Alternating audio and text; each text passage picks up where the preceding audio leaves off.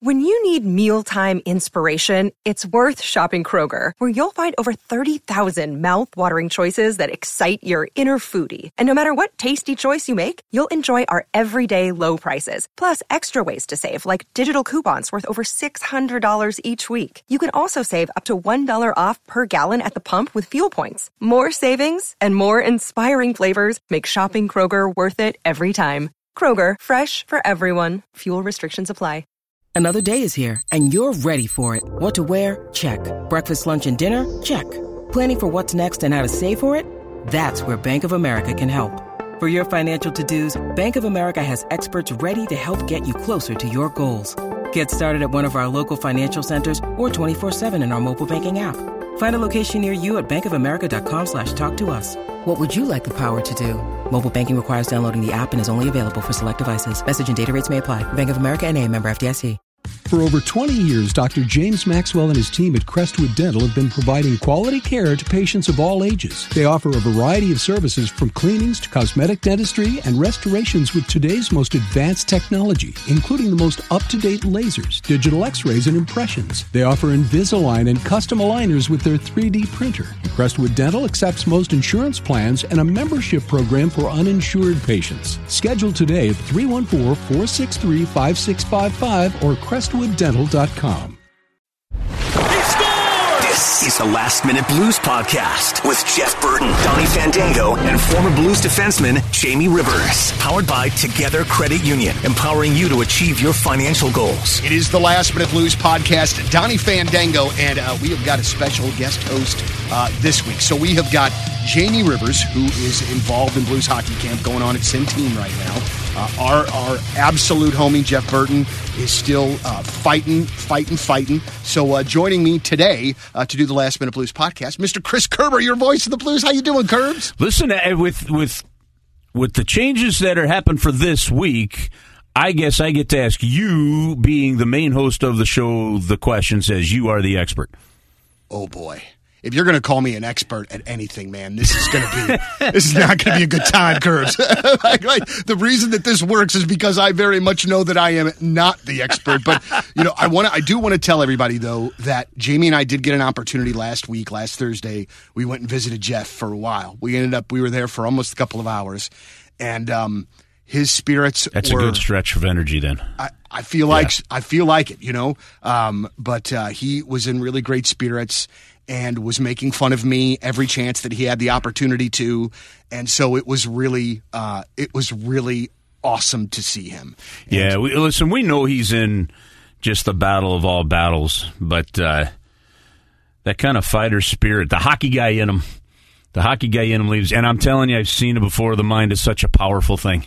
The mind can control some stuff here. Uh, you know, not not to the point of Star Wars mind tricks, but it is a it is a powerful uh, it is a powerful thing. So I'm glad you guys are able to spend some time with him. That's that's fantastic. And I think, and I'm pretty sure that this is coming to fruition tomorrow.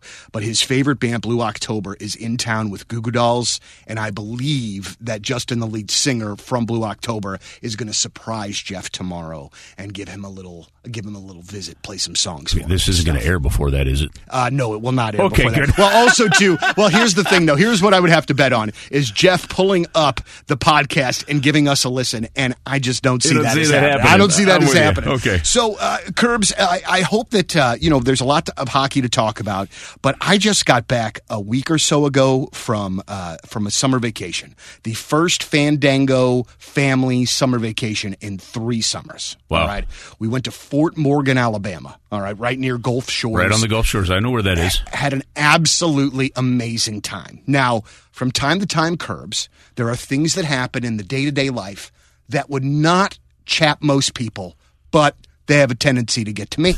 All right, and one of those situations occurred on the beach, and it's I'm a just special curious. aspect of your DNA, is what you're saying, yeah, right? yeah. Okay. And so it's it, it's situations like this where I kind of throw something out to Jeff and Jamie, and then I can you know kind of j- judge from there whether I'm you know crazy or not. So I guess this was like the third or fourth day that we're going to this beach. There's not a lot of people on the beach, thankfully, but we're going to kind of the spot that we had went to the few days before and there is a tent with people um, and they are blaring nights in white satin that uh, Nights White Satin." So the only day that we're there, or the, the the only time that this happened while we were there, this guy for the hours in which that he were there, his music was on full blast throughout the course of the afternoon. Because he wanted to be able to hear it anywhere he would be on the beach. I, I would assume so. or Now, he was just trying to be too cool for school. I would think so. Okay, because listen, man, I like my music at the beach too.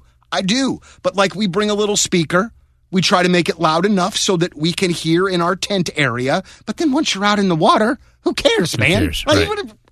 What, are we doing? So this whole time, and then also too, what drove me absolutely insane, Curbs, is that I think this guy's playlist was like seven or eight songs because I heard Nights in White Satin like 40 times on that afternoon.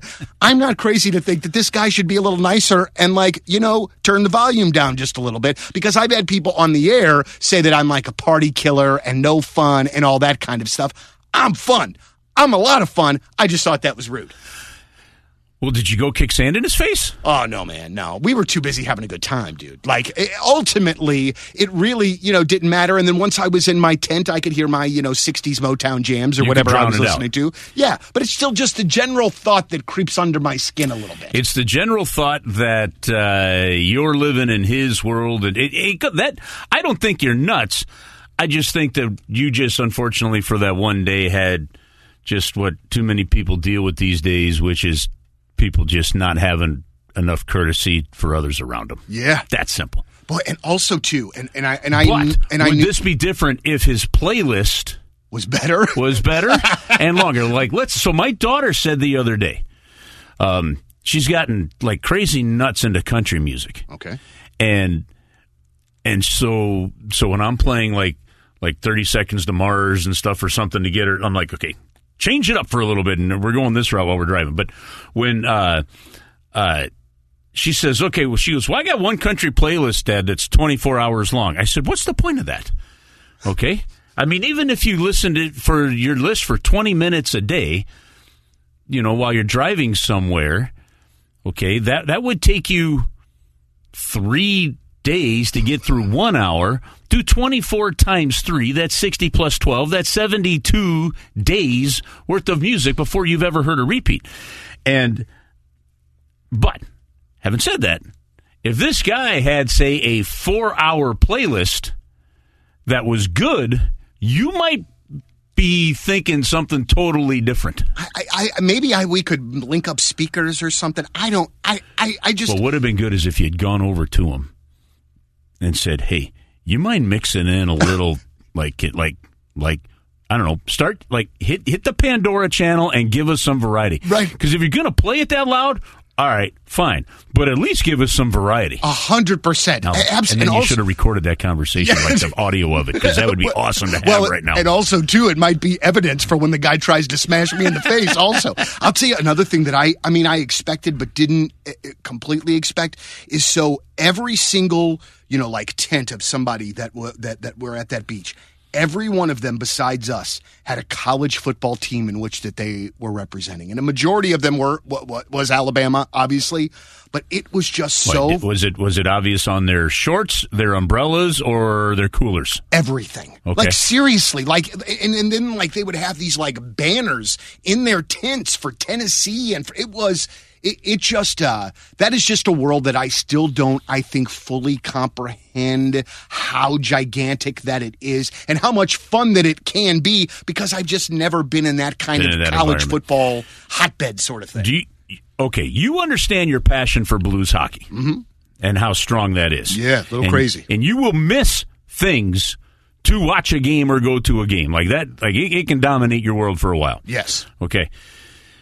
That's the same thing as, as SEC football. There's just so many more fans to it. And I'll give you I'll give you two quick stories on this. One, so I worked in Birmingham, Alabama for two years. All right, in the East Coast Hockey League. Mm-hmm. If on a Saturday night Alabama and Auburn played during the day, if they both lost, this honest to God, this is the truth. If they both lost, you can get into just about any restaurant around town, whether it be a nice restaurant to Applebee's, okay, in in in no time, like no wait. If one won and the other lost, And this isn't them playing together. Right. You know, let's say Alabama's playing LSU and and Auburn is playing Tennessee. Mm-hmm. Okay? All right. If Alabama won and Auburn lost or Auburn won and Alabama lost, you were looking at about a 40 minute to an hour wait in most places. If they both won, forget it, barbecue. Like if they both won, you were waiting two hours because everybody everybody was out partying. But when when Mizzou jumped to the SEC, Eli Gold, who used to do Birmingham Bulls hockey, actually, I'm sorry, he used to do Birmingham Barons baseball, and when he was doing NASCAR, and then the owner of the Barons baseball team told him that uh, look, I can't have you missing games to go do your car racing thing. You got to pick one, and he says, okay, do I pick Double A baseball or NASCAR?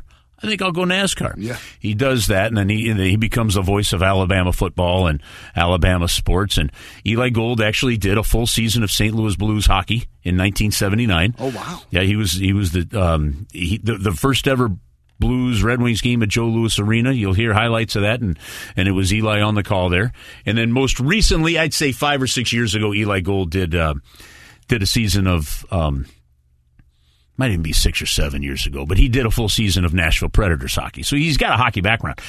Anyway, I had him on on the radio show I was doing, and and I said, Eli, for people that don't fully understand SEC, which is quite a bit different passion than we saw in the Big Eight, the Big Ten, and then whatever conference it was Missouri was in at the time they made the move. Give us an example. He says, okay, this is the best I could give you. Alabama was going to play University of Hawaii in Hawaii.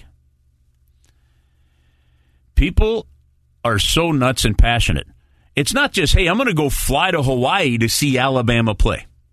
That's one thing. We could all understand that, right? We, I mean, we've seen, I mean, we, we saw tons of Blues fans in 2009 fly over to Stockholm, Sweden and, and play and watch the team play, and that was awesome. These guys, these fans, bunches of them, drove their RVs to the port of Los Angeles, put their RVs on a boat, shipped their RVs over to Hawaii so they could tailgate before the game in their own RVs with what they did. They, I mean, again, a total different level of hype. That is incredible. Yeah, shipped. I mean, you imagine. I don't. I don't even know what the cost to put that's your what- RV on the. Forget the cost of gas. Even even then, to drive your RV to Los Angeles and the time that takes. But then you have to plan ahead off ahead. Now, what I didn't ask him was this. Well, that had to take some time. Absolutely. So I can't imagine that they just did that in just a week. Maybe they did, but because I, don't know how long it takes to go from the port of Los Angeles to Hawaii on boat. But so did did they not use their RV the previous week? it was more important to have it For the Hawaii for the thing, Hawaii thing than the pre. I, so, but anyway, that's it almost makes me Yeah. feel like not a great fan. I, I mean, uh, because man, that is that, that is that is otherworldly. Another thing I remember is a bunch of the in near where we were staying, where like the the sewers were in the ground. They Yeah. were painted auburn colors. Oh, yeah. and Oh, it's- it's- they, it is insane. It's But- listen. This is when okay. There were two things that happened that sped up my. I've got to get a tape out and get out of here. Okay, so I I graduate from college and I get my first job in Birmingham, Alabama. Phil Roberto was our head coach, former Blue. Okay. All right. There were t- so at the end of my second year, anybody, and, and heck, you know this in radio. You know when you started out and you were an intern somewhere or something, whatever, and then maybe okay, we're gonna we'll give you the weather, we'll give you the sports, you'll do the overnights, and no matter where it was, you were scouring and waiting for that an, an opening for a normal shift. Yeah. and you'd apply for it, you wouldn't get it, you know, but but you were always you're always kind of like that prairie dog waiting for an earthquake. You're always just kind of looking around for that next opportunity, right? Absolutely. Okay. Same thing for a guy, whether, you know, for every broadcaster in the minor leagues hoping to get a chance at the big leagues, whether it's baseball, football, hockey, whatever the sport. So I believe, I, I want to think, I have to, I think it was Washington, Pittsburgh had a four overtime playoff game. And I watched that game It was on ESPN. And I, I, I watched the whole game in my apartment, and I get in the next morning to our office, and I went, "Wow, what'd you guys think of that game?" Anybody think that nobody else in the office had watched it? And we work for a hockey team. I went, "Okay."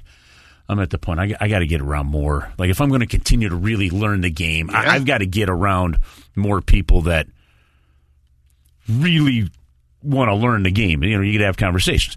The other thing that happened right around that time, I for some reason I was going into the office early. It was like 6:30 in the morning. I turn on WJOX, the all sports station that our games were carried on.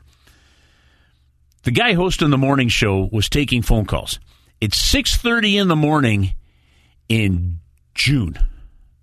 And a caller called in and asked wanted to know how fast this Alabama recruit ran the 40-yard dash. Right. And I honest to God remember thinking because and I think I was driving right past a Golden Corral when I saw this. Okay, because I, I like I remembered it's like it. I thought, who the hell wakes up in the morning? And while um, you're pouring milk on your Cheerios, and for this guy, it might have been more like beer on cornflakes. Okay, and that's what you're thinking to make you call up a radio station at 6:30 in the morning and say, "I got to know this before the day starts." Now, maybe he was working a night shift and his day was ending, Sure. so I'm gonna I'll give him that. But I still thought. I got to get out of here. And literally that night, I went home. I made 50 tapes or so. I, I mail merged in the early days of Microsoft, right? Mail merge. I ma- I, I grabbed uh, two books. I grabbed the media guide for the International Hockey League, the media guide for the American Hockey League. Mail merged. I wrote cover letters. Boom, boom, boom, boom, boom, and I sent tapes out to every single team in the American Hockey League, and it, so and, and I was working off a boombox. Okay, so I, I literally went to the store, bought fifty cassette tapes, right, and literally was just hitting play, record, one tape, play, record, two tapes, and I did this thing, and by eight o'clock the next morning, went to the post office. Literally, with like I don't know, it had to be fifty-five. Uh, the number of teams, and literally every team in the American League, every team in the International Hockey League. And the International Hockey League at the time, remember, it consisted of like like the Cincinnati Cyclones, the Las Vegas Thunder, um, uh, the I think the San Diego Gulls were in International Hockey League. There was the Utah Grizzlies. There were there were like a whole lot of uh, um, or Denver was it Utah? Grizzlies are one of them. Indianapolis Ice, you know, for so so. I mean, it was still a solid. It was you know that, that's why the Blues were affiliated. Peoria was in the International Hockey League, Right, right. at the time. But so literally sent fifty tapes out at the post. Just went dumped them in. Said, "Here's the postage." Here and, and sent them out. I got two calls back after all that. One was from a guy named Bob Strumm uh, that said, "Hey, uh, I thanks for sending me the tape, but I opened it up and uh, the cover letter you sent me, the actual cover letter was addressed to the guy in uh, in Long Beach, the Ice Dogs." I went, I went, "Whoops! There's two jobs I'm not getting. I put it in the wrong envelope." But I love the guy for calling me to tell me that. Yeah. Okay. And when I got to the National Hockey League, and he was doing scouting all those years in, later in, in uh, out west in Anaheim and stuff like that, I, I reintroduced myself, and every time we'd go in, we'd have great conversations. So I love that part. And then the other one was from Bruce Landon in Springfield, and you know, a month and a half or so later, I ended up getting the job and moving up to Springfield. But it was because of just th- there was just that literally six thirty in the morning. Yeah. How fast does this Alabama guy recruit run a forty yard? I'm like, I got to get out of here. Do you do you ever come across like your old uh, tapes and things? I've got them. I'll give them to you. Yeah. I'll give you, I'll let, you know what? You guys could have some fun with it. I'll, I'll get you a copy of it. But but like some people listen to those and are so embarrassed by what they hear, and I I do get that.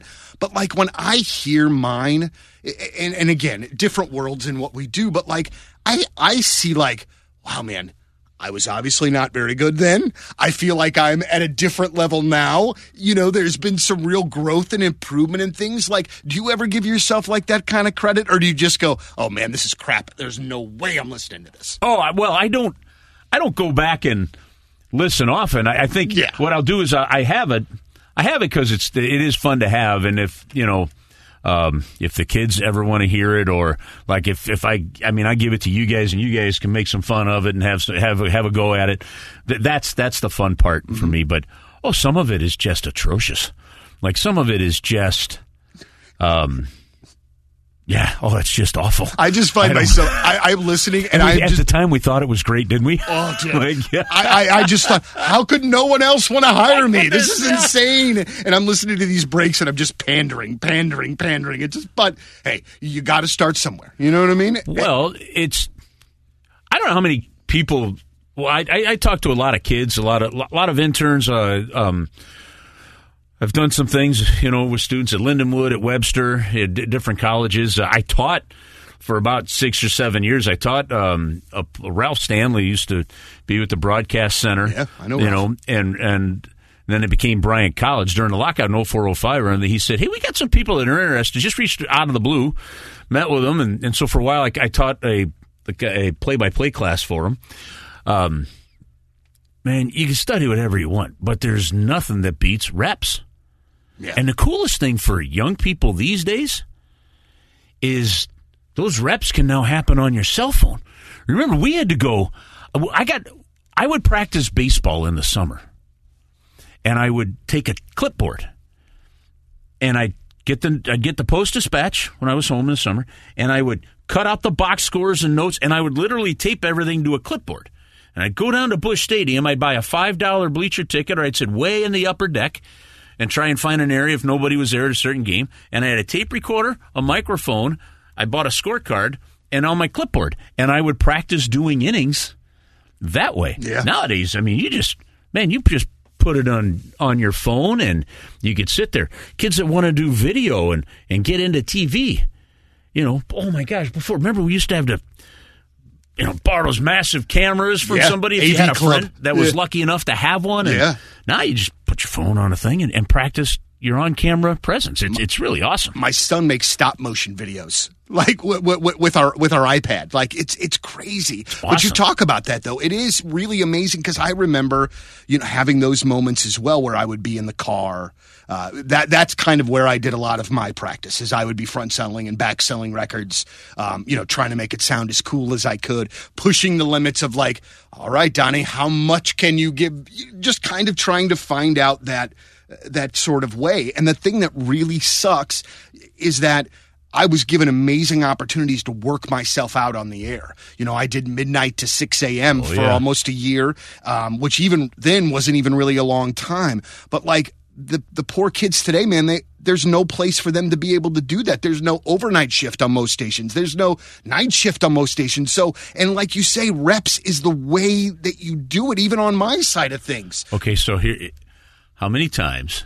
So, so for fans that don't know this about you too, Donny, like, I think people have gotten to the, especially with radio, having gotten to the point where there's it's so much corporate influence and data driven. Okay, where you know, and then conglomerate based where they'll say, okay, we own a station in Anaheim, Dallas, St. Louis, and Philadelphia.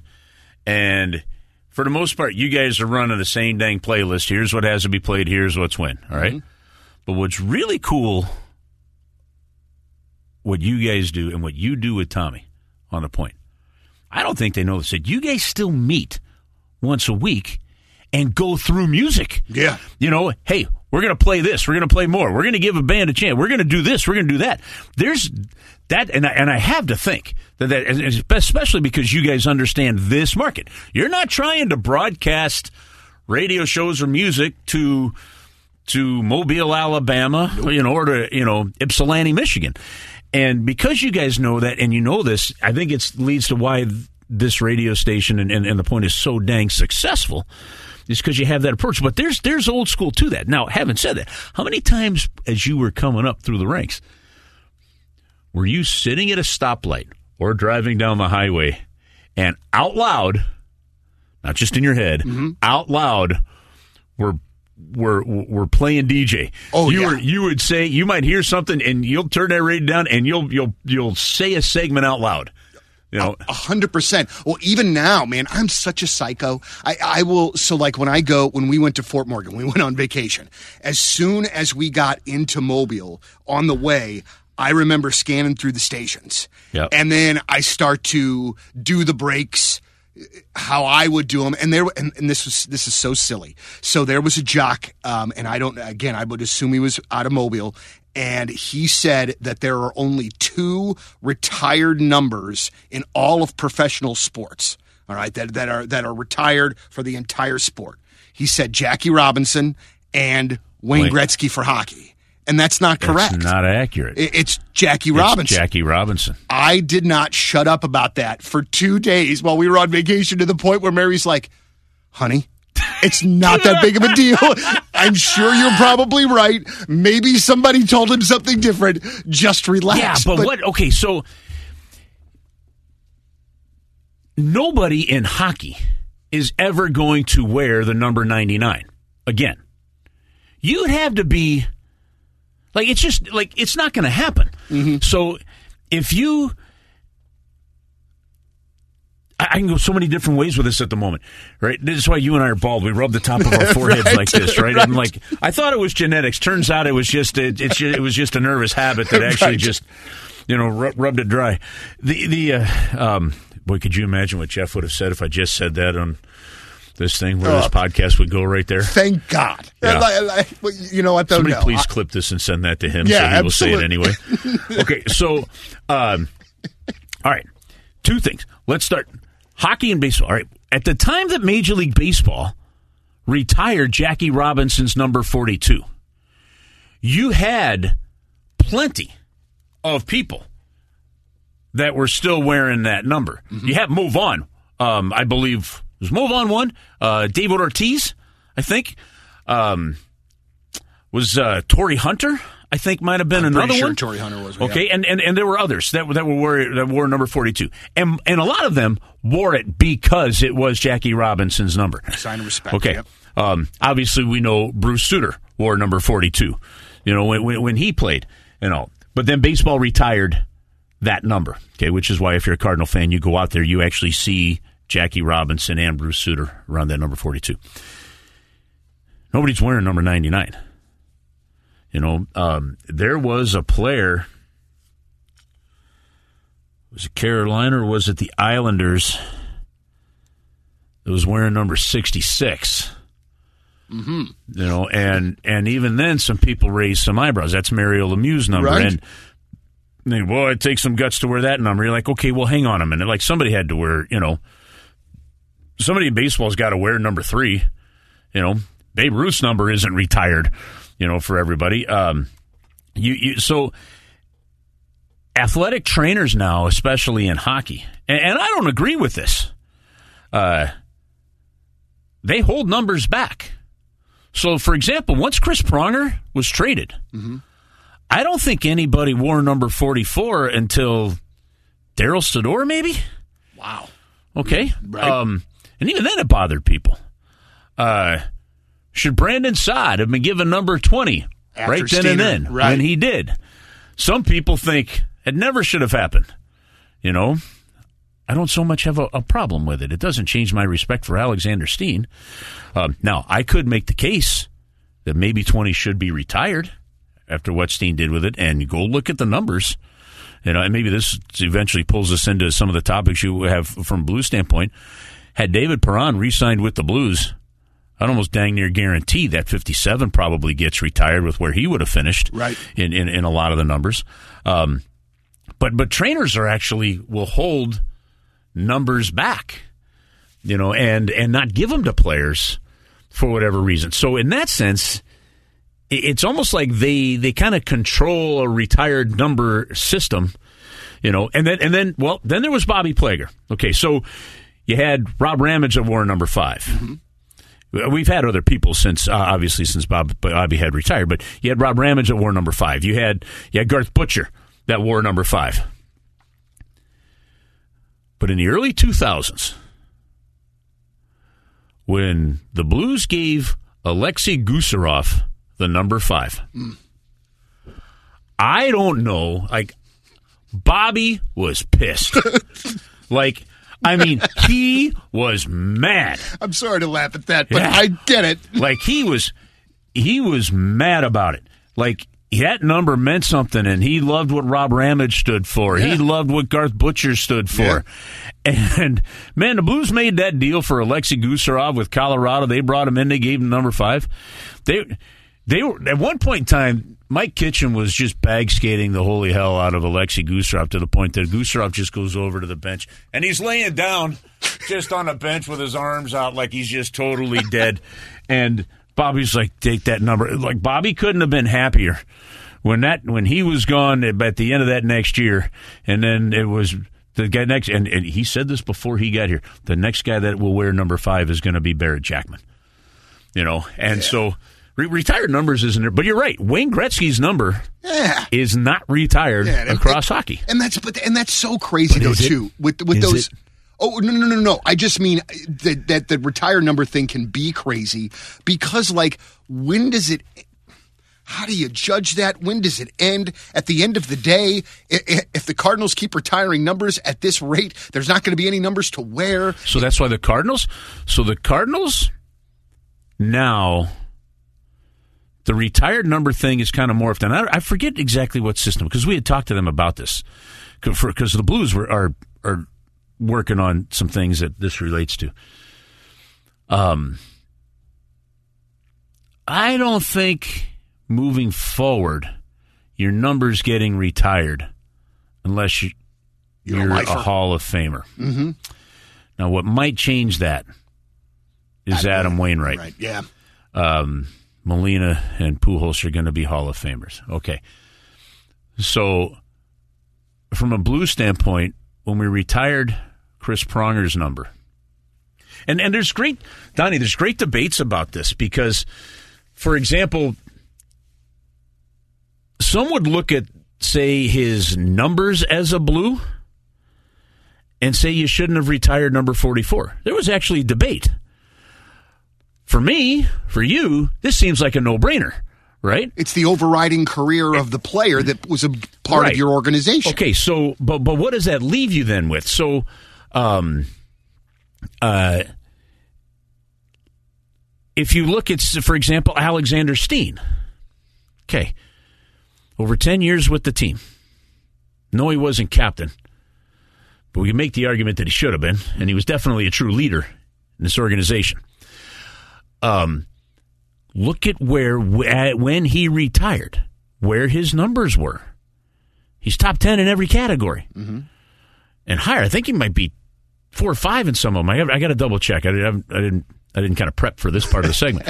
Okay. So, um, you, you could make the case like, ooh, should.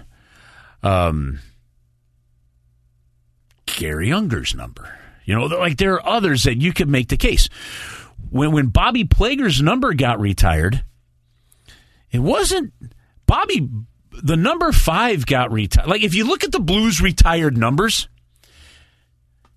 everyone up there is almost up there for a different reason. It wasn't just they were off the chart Hall of Famers, surefire Hall of Famers. Bobby Gassoff's related to you know what he meant to the team, the type he was, and then it was a form of healing with the the tragedy of his death. Mm-hmm. Okay, uh, Al MacInnis clearly what he did on the ice was one of the greatest defensemen of his generation. Half of which, though, was still with Calgary. Calgary. Okay. Barclay Plager, heart and soul of this organization. That's clear. Bernie Federko, the true blue. All right. Brett Hull, enough said. Mm-hmm. Okay. Chris Pronger, Hall of Famer. You know, you look at what he did. Wins the Norris, wins the wins the MVP. The only other person to have done that prior to him was Bobby Orr. That was the last person to do it. Okay, but then you got you got Bobby Plager. What he did on the ice isn't gonna you aren't gonna retire his number. But 50 total years with the organization, everything he grew to meant. We fought for a, a while actually, and, and then got that, and then and then it got done, and and and it- and it may be number eight coming down to pick up the number five, go up, may be the best retirement jersey ceremony we've, we've ever seen. So there's all these different reasons. Um, some teams like the Boston Red Sox, you have to. There, there's requirements that are along the lines of, and I'll probably get one of these wrong, but you have to you have to be inducted into the Baseball Hall of Fame. You had to play X number of years with the Red Sox. You had to retire, and I think the oh, I was a Red Sox, and I think they changed that rule for Carlton Fisk. I think. I think mm-hmm. if that's rem- but I'm I'm really joking. So that's retired numbers is a fascinating one that gets people going. Let me throw this one out at you. And we've debated this one on the podcast before, too. Yeah. What about David Backes's number being retired? And and I was outvoted by Jeff and Jamie. I was the only that that was that was pro. And I understand it, it's just if he it- had I, okay no yeah. and the hard part when you answer a question like that with no is you feel like you're blasting the guy A hundred and percent. and that's not the case Yeah. but you do have to have a retired number puts you in rarefied air with a franchise mm-hmm. rarefied air is different than being revered as a player. Because to your point, you can get to the point you retire number. Like eventually with Toronto and Montreal, they had to stop retiring numbers and, and they made them honored numbers. And This is another way to go with this kind of thing. Um, your ring of honor is a way of, you know, your, your your own franchise Hall of Fame, like the Cardinals have done, different than, you know, and I know the Blues have had discussions about that kind of thing, um, detailed ones. Then, like, that's a way of honoring those players, mm-hmm. you know, along along those kind of lines. You know, John Tudor is never going to be in the Major League Baseball Hall of Fame, but as a Cardinal Hall of Famer for that for what he okay, you, you get that. That's the kind of thing there. The retired numbers, like I don't know who your next retired number is for the St. Louis Blues. I had it in my mind. I'm still bummed about this actually. Okay? I'm still stunned that David Perron Yeah. didn't get re-signed. I I- like. I really thought. I, I actually, even, even as I try to un, to think, about, I, I understand, you know, a little bit of what's going on. But even as I look at that, I go, I don't like. But I really kind of started looking at it, thinking, you know what? Like, I could justify, based on franchise numbers, what he meant, and all this stuff. I could justify retiring Alexander Steen's number mm-hmm. because the one thing that has put Steen, who knows about Schenn down the road if he plays out this whole contract, David Perron, all those guys, what what put what puts them in a different category than Backes, Oshie, Bergen, you know, some of those other guys is they is they won the cup. Yep. Okay. So right now that that that's, a, di- that's yeah. a different level. Um, but you would have a heck of a debate from people, even with Alexander Steen. I think if you if David Perron were to have played three more years with the St. Louis Blues, we are having. I'm I, I'm not going to go so far as to say it was a no doubter, but we are clearly having a strong discussion about that. I am I am And, me. And and then at that point, if you happen to win a cup over that time, those final years, Well, then then, it almost becomes a no doubter. Yeah, you know? yeah, Then it's cemented. I, I got to tell you, Curbs, I am still uh, the the the Perron thing is still something that I'm struggling with, and I appreciate if you're going to get on me about this, but I already had my heart set on and had purchased a Matthew Tkachuk Blues jersey. I hadn't really, but in my brain I had, and I got to tell you, those two things, It's those found money. Now you can go. now you can go buy something else. Right, right. right. Now, now go out to dinner. right uh, but but those two things happening leave this very sort of weird taste in my mouth about this team and it shouldn't because this is a really excellent hockey team that has eight 20 goal scorers or whatever it is but for whatever reason curbs in my head it feels like the last couple of weeks of and free agency has been a loss Yeah, because you're looking at this and you're asking a question, which I think is a fair question to ask right now. Are you? Are, is the team better now than they were right at, at the end of the season? and i think that's my big issue And I don't know that you can say yes to that. Mm-hmm. I mean, I'm not going to sit there and play Russian roulette on that answer um, at the moment. So, so let's let's get into that a little bit. unpack it a little okay, as they let's say yeah, let's let's let's unpack this a little bit. Um, I really thought, and I and I need to preface this when I say this. This is Chris Kerber's opinion. This is my opinion. Yes. not not the team's. Okay, I gotta make sure I disclaim that. Yeah, yeah. I I tweeted something that was political in nature and was told I needed to add opinions on my own to my to my Twitter bio. I've had to had to do that too. Yeah. So, all right. So anyway, the uh, like, really, if I add that, then I can tweet that. Based on this conversation, I still don't think I'm going to go down that road again, but I will add it to my Twitter bio. Okay. All right. I'm just, I'm not sure that adding that to my Twitter bio is going to get me out of the clear of doing more along those lines. That ain't going to make this next meeting about this better. Yeah, no way. yeah, no so- way. I'm going to show you I'm coachable. I heard you. I'm going to add that to my Twitter bio, and then I'm going to take a break from that stuff. Okay. um, so, but I, I, I, I do sometimes with this, especially with this topic here. Um, I, I, I thought this was going to be a no brainer. I, I really did. I, I thought you make some other moves to make it happen because he he's still a point of playing game player over the last two years, uh, and he's clearly taking care of his body. The only physical hesitation you have is is the concussion part, and and I can understand that hesitation. Um, you do I, look if look David Perron is still a St. Louis Blue if the flat cap doesn't exist, you know. But I, I, I still think that there were other ways to probably get it done, and you had to use some other cap um, scenarios to, to make it happen. And some of them may have been uncomfortable, but maybe you do it. Uh, but he wanted to be here, and he was a leader in the room. He was vocal. There, there's to me, there's a character aspect to this topic that goes beyond David Perron.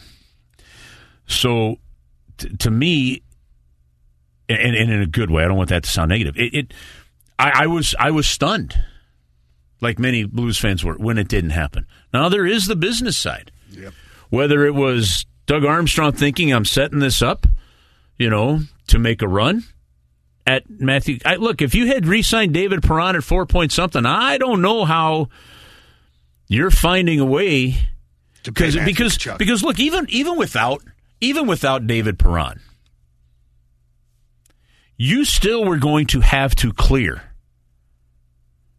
eight and a half to nine million dollars in space for this year. So as it sits right now, the Blues have two hundred, according to Cap Friendly, two hundred fifty thousand dollars in cap space. So you are going to have to move out to get Matthew Tkachuk and sign him to even even if even if the first year was his qualifying offer at nine million and then beyond that nine million bucks. How are you going to do it? Okay, Tarasenko's at at seven and a half. Faulk, Parayko, Krug are at six and a half. You're moving. Uh, uh, Schenn's at six and a half. Okay, you're moving one of those plus another piece. You have no choice. You have no choice. Who you moving? Okay, well, a lot of people lean towards Tarasenko because of the trade request and whatever. I haven't been able to confirm yet, at least from the team, whether or not that's still on the table. All right, um, and that's a that's a fun dis- another topic maybe for another day. But I, I think there was great success. I think Pavel Buchnevich. I think Vladimir had fun. I, I mean, I wonder where it all sits. To be honest with you, uh, and and I don't know. So, but but somebody else is going to go. Okay, so let's let's say it's it's, it's Krug that that you're going to deal. Right. And by the way, those guys had no trade clauses that could actually say yes or no. So that, that made this extraordinarily difficult. Remember when the Blues got Ryan O'Reilly? That deal ended up happening. Patrick Berglund ended up being part of that deal. If Patrick Berglund's agent had put Buffalo on the list, I don't know that we get Ryan O'Reilly done. That's right. Okay? So keep that in mind with these no trade clauses. I totally forgot about that Right. too. So so now let's just assume you could have moved one of those guys. Which one are you moving? Mm-hmm. And then at what hole? But let's say so. Let, let's let's just make the argument that it was Vladimir Tarasenko at seven and a half. You still had to free up another one point five. Right. Okay, if you had David Perron, and even at four point two, let's just say a renewed deal at four. If you had David Perron at four, I, I got to free up five point five. Right. Okay, now what I'm doing? So then to pull that off, okay, I'm getting rid of a Tarasenko salary and a Krug or a Faulk, or I'm not signing Leddy. Mm-hmm. Okay, so maybe you sign Perron and not Leddy. Okay, now we're back to the problem that we had that caused us to go get Leddy. Who are you going to sign on the defense? You weren't good enough defensively. All right, so I can understand the business side of that. I don't like it, but for me, I still want to say like the Matthew Tkachuks was a gamble, and you had to put yourself to be part of that gamble, and and they did, and it just it, that didn't go their way. If they knew that this was going to go this way with Matthew Tkachuk, do you find a way to to keep David Perron? It's a, that's a great question Yeah. that Doug Armstrong probably won't answer until several years into retirement. right. Okay. Um, so I don't know how that all goes. I could understand fans' frustrations, but now the pressure's on the young guys to to grow. Yeah, absolutely. And I think you and I and I've said this on the podcast a bunch of times before, and I absolutely mean this. And and I think people know this because I there's no reason for me to BS on this podcast, but like I have never in the history of my time as a sports fan trusted a GM like I trust Doug Armstrong. Why? Just because to me the track record And I don't ask for- that because I disagree. I'm asking why. because the track record to me speaks for itself. To me, the track record is way more hits than, than misses, and because he seemingly does one of the most masterful jobs, Curbs, at least to me, of looking a year in advance, two years in advance, three years in advance, where I'm not. Listen, I'm worried about Stanley Cup next year, but clearly he is has this organization seemingly in a in the best place humanly possible since I've been a fan, and I love it. Okay, so here's my question. Are the are the Blues right now a championship caliber team? Can they win the Stanley Cup this next year? I mean, I'll be truthful. I think that they're a good team. I have a very hard time believing Curbs that they are an elite team. I believe. Now, I don't know if they win game six with Jordan Binnington. I don't know if they win game seven if you get there with Colorado with Jordan Binnington. You took game one to overtime. You won game two. I mean, you almost you, you that easily could have had a two nothing lead, but you didn't. Again, and if you know if my aunt had a mustache, she'd be my uncle, right? I mean, if Acciari doesn't get tripped up, do the Blues win? I don't know. Okay, there, there's Yeah. a whole lot of there's there's a lot of ifs and buts that have to go your way.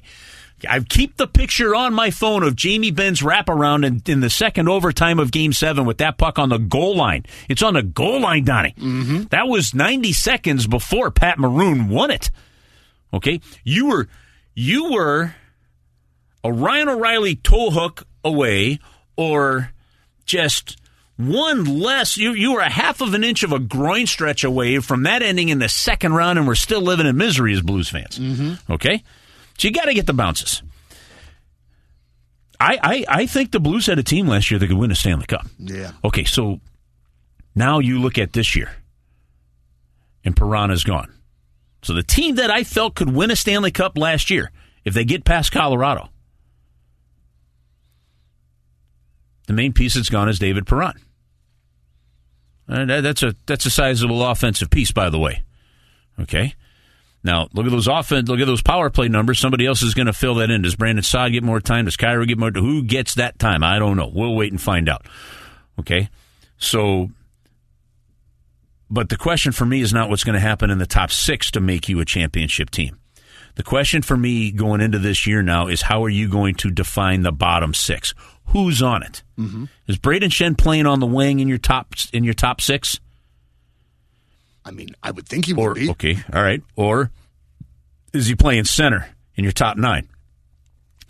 He's been a better centerman than he has been a winger, and he's willing to do both. Okay, but if Brayden Schenn is in your top six as a winger, as it sits right now, I don't think you're deep enough in your bottom six to win a Stanley Cup as it sits right now mm-hmm. questions have to be answered. Is it Kostin? Uh, is it somebody else? You got to wait till December for Toropchenko to come back. Mm-hmm. Acciari's going to be there. Is Barbashev at center? Is he at wing? Who's playing center on that third and fourth line if Schenn is a winger in your top 6 mm-hmm. Okay. For, for in my opinion, for the Blues to be a championship caliber team with the way it's built now that we've gone through free agency, is something I still believe from last year. Brandon Saad is on your third line. Not because he can't play in your top 6 mm-hmm. but because with a guy of Brandon Saad's caliber on your third line, and then getting time penalty killing, a la Oskar Sundqvist, what he did, that kind of thing. Okay. And Saad has more offensive ability than, than Sundqvist did. But then you're starting to get the kind of depth you need. For mm-hmm. example, if your third line, and we got to be somewhat, if, if, if, if your third line is in somehow a combination of Schenn, Saad, Barbashev. That's a Oh, hell of a third line. Okay. Yeah. Okay. Now, for that to happen, for that to happen, Jake Neighbours, Zach Bolduc, somebody we've never heard of or thought of potentially, have got to slide into your top 6 Mm-hmm. The other thing that has to happen for that to happen is Jordan Kyrou and Robert Thomas have to have top six level consistency. Yeah. Kyrou had it for the first half of the season, was not very good and strong in the second half. Mm-hmm. Okay. So you've got pieces like Schenn and Saad and Barbashev that can play up the lineup, maybe while those guys are getting it. But those guys, one way or another, Have got to get. have got to get it. Mm-hmm. Not re getting David Perron re signed has forced that scenario to you where you've got to get it. If that happens, then all of a sudden Acciari, Toropchenko, and whomever, because it's not Dakota Joshua anymore with him going to Vancouver, you know, get you some of that uh, identity that you'll have to figure out on the fourth line. That that's how I tie Perron and the, and the lack of Tkachuk, all that stuff together here on that front. But but that's a lot of question marks that you have to let play out. And the one thing in the National Hockey League these days, you don't have a whole lot of time for things to play out. No. If it doesn't go right early enough, you you could you could put yourself in a pickle by Thanksgiving. Yeah. And we saw it in 2019. Well, and I mean, and, it, and it's just so amazing how good the West is. And like you say, if you get off to a slow start, you could hose your. I mean, you could really put yourself behind the eight ball. Well, sort of thing. Colorado's the, the cream of the crop in this division. Uh, Chicago is now gone. Okay, they're they're at the bottom. Um, Minnesota. I don't know that they're better, but as is, they're they're good enough. Mm-hmm.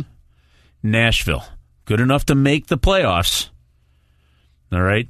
Again, they're gonna they're gonna hope for some improvement on some of their improvement. guys. Well, they're going to hope from players progressing in their improvement, just like the Blues are. Yeah. So if you assume the Blues are going to get it, which is going to make them competitive, let's assume Nashville is. This still remains maybe. Actually, th- this still remains, in my opinion, the, the the toughest division, and it's been that way for a long time in the in the NHL. With, with, with, without a doubt, I like it and hate all it, though. I got I'm- one scenario I'm going to throw at you. Yeah. All right. All right, I, I got a scenario I'm going to throw at you, and then you can throw it to the guys on the podcast next time. All right. too, and see what they think. Would the best thing for the St. Louis Blues, and I'm asking this, people, I'm not saying that this is what should happen. He's got a devilish look in his eyes, God. so I have no idea what's Gotta coming. make sure that people. I got one on record that I'm just asking for the sake and fun of discussion. not saying that I believe this or think this should happen. yeah. Would the best thing this year for the St. Louis Blues be to slip on the proverbial banana peel, crash in the standings, and somehow find their way into a top three pick? Oh no, Curbs. I I can't go along that line of thinking. I just can't.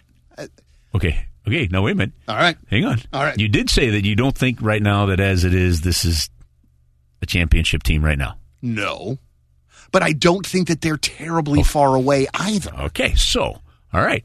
I'm with you. All right. Okay. So I'm I'm I think I'm falling right into your I'm trap, you. whatever it is. Okay, I'm with you here. So, so I don't know what the prospect pool looks like for next year. All right. So again, this is this is all hypothetical, and, and again, my disclaimer. Please remember my disclaimer. Right. I'm having fun with a discussion, not advocating a position. All right. But if you believe that, you've got a growing core with Thomas and Kyrou, neighbors or Bolduc, maybe both over the next couple of years. You've got your defense all locked in. You've got your top four of Krug, Parayko, Leddy, Faulk locked in. Mikkola coming along, Bortuzzo another two years. Mm-hmm. Okay? Your defense is locked in. You got your goaltender set for the next five years. Supposedly, that's the hope. And we hope we see what we saw in the playoffs from him, okay? From a forward standpoint, at the end of this year, O'Reilly and Tarasenko are UFAs. I'm going to assume Tarasenko moves on. Mm-hmm. I'm going to assume you re-sign Ryan O'Reilly and his leadership because I can't think of a better player in the NHL to have around younger kids as they're coming along. You've got Shen continued to be locked up long term. You've got Thomas locked up. At some point, you're probably going to get Kyrou locked up. Yeah. Okay. You slip on that banana peel, and now somehow you find a Steven Stamkos with a top three pick. Now, this happened to Tampa, Donnie. If you go back and re, and, and look, remember it was 2000 and, and it was 08 when Stamkos got drafted first overall. Tampa still had Vinny Lecavalier. They had Martin St. Louis. Right? They had some really good players. They slipped on the banana peel and crashed. And they were only four years off of winning the Stanley Cup. Okay? They end up with the first overall pick. They take Stamkos. Now they get Vasilevskiy coming along. And okay, yes, it did take them a while to win that Stanley Cup with Stamkos, but they were good for a while. They went with Ben Bishop and net. Remember, they went to some Stanley Cup finals. Yeah. They went to some conference finals. Right? Right. Sustained so, excellence. So I ask you this question again right now. Would it be the worst thing in the world if they slipped on the proverbial banana peel this year and it ended up with a massively high draft pick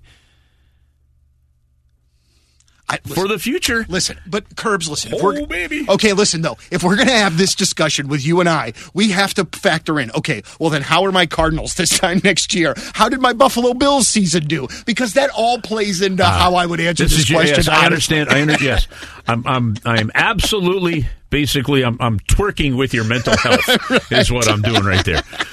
Well, but you know, but it's a fascinating. Yeah. No, okay, you can't tank. You're too good of a team. Yeah. Okay, so you're not pulling in Arizona. All right, you're not you're not tanking. I'm not saying that. But if some of the question marks don't pan out, it ain't the end of the world in this scenario here. Okay? Now, I'm asking that question at the same breath that I'm saying that I'm thinking you're you're a veteran piece away in your depth chart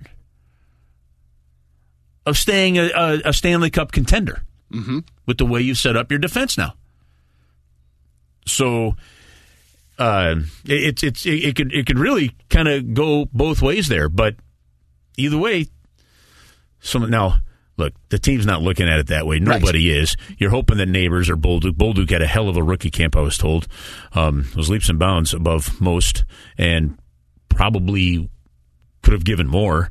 Um, I'm looking forward to seeing what happens with, uh, with if there's a rookie tournament and then coming into camp here.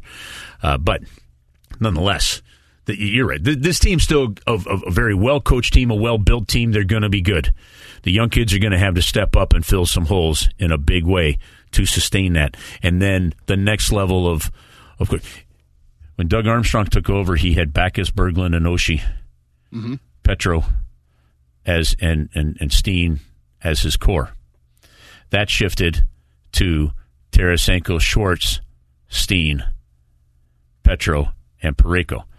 That's now shifting from a youth standpoint. So I'm not I'm not nixing O'Reilly or Schenn or any of this, but that's now shifting towards Thomas, Kyrou, who knows Bolduc or or, or um, neighbors, Parayko, Mikkola, uh, if if Mikkola comes along. So um, it, it's a it, it's it's kind of like in in Doug's twelve years has shifted this franchise into three different young cores that have kept them as one of the most competitive teams in the league. It's incredible. Yeah. Like, I mean, it's really incredible. And that's why when I see people like trashing Army or doing anything about, or like, you know, really questioning that guy, I just, it pisses me off so much because I'm like, guys, look at what he has done. Do you remember what it was like before him? Yeah. That mad, that absolute madness. Like, this is just something like that I have just always hoped for the Blues. You know what I mean? Because Well, yeah, not. but Donnie, real quick, you know, so your two most successful GMs in Blues history, from a winning percentage standpoint, Larry Pleau? Larry Pleau and Doug Armstrong. Well, Doug Armstrong won, Larry Pleau 2 Mm-hmm. That stretch from '96 to 0405, the lockout, was actually from a win percentage standpoint the most successful decade the Blues had had in franchise history. Yeah. The down period you're talking about is in the heyday, frankly, for a lot of current big blues fans now, was from kind of 05, 06 to 11, 12, let's say. Okay. Now, in that window, you had the Bill Laurie ownership sell to the Dave Checketts ownership. Mm-hmm. And then you had the Dave Checketts ownership sell to the Tom Stillman ownership, what, in 2012? Mm-hmm. It was. So you had that part.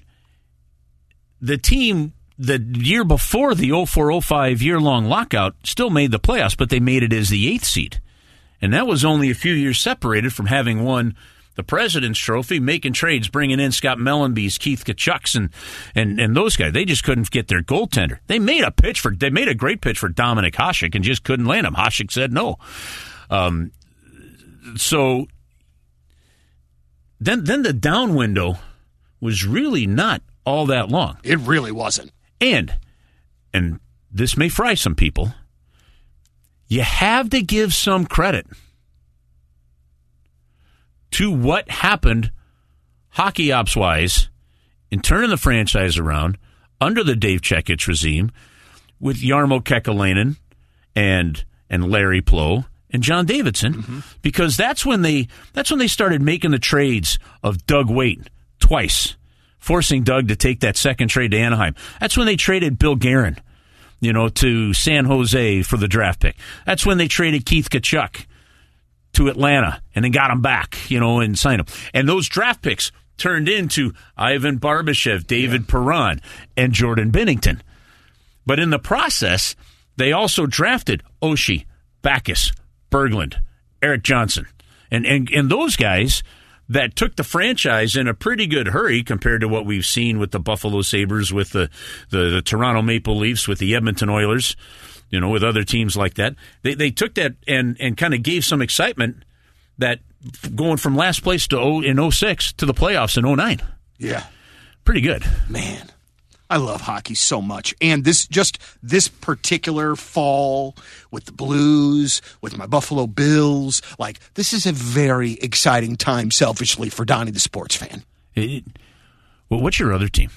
Well, I'm a Oh, Card- Cardinal fan? Yeah, Cardinals, yeah, yeah, yeah. Cardinals in baseball, Blues in hockey, obviously, Bills in football, and then Are you from Buffalo? no, no, I'm from here. I'm born and raised How here. the hell did you become such a Bills guy? Well, let me tell you. Uh, so when I was growing up, my dad loved John Riggins and the Washington Redskins. Like Yeah. loved them. Yeah. So I disliked virtually every team in the NFC East. Was I didn't like. 44? I'm sorry now. It was Reagan's number 44? You're right. Yeah. Absolutely. Big rig. Yeah. And so I just never really felt like the Cardinals were my team. So about that time uh, that they were moving, the Buffalo Bills offense with Thurman Thomas, Jim Kelly Uh-huh. was, you know, it was on CBS every week. I was able to watch it and I jumped on the bandwagon and then have never have never came off. So I have suffered and suffered and suffered. Your And so- family ever get on you a little bit, like uh, when you're in the car and you're asking, "How do I go?" Instead of saying "turn left," they say "wide left."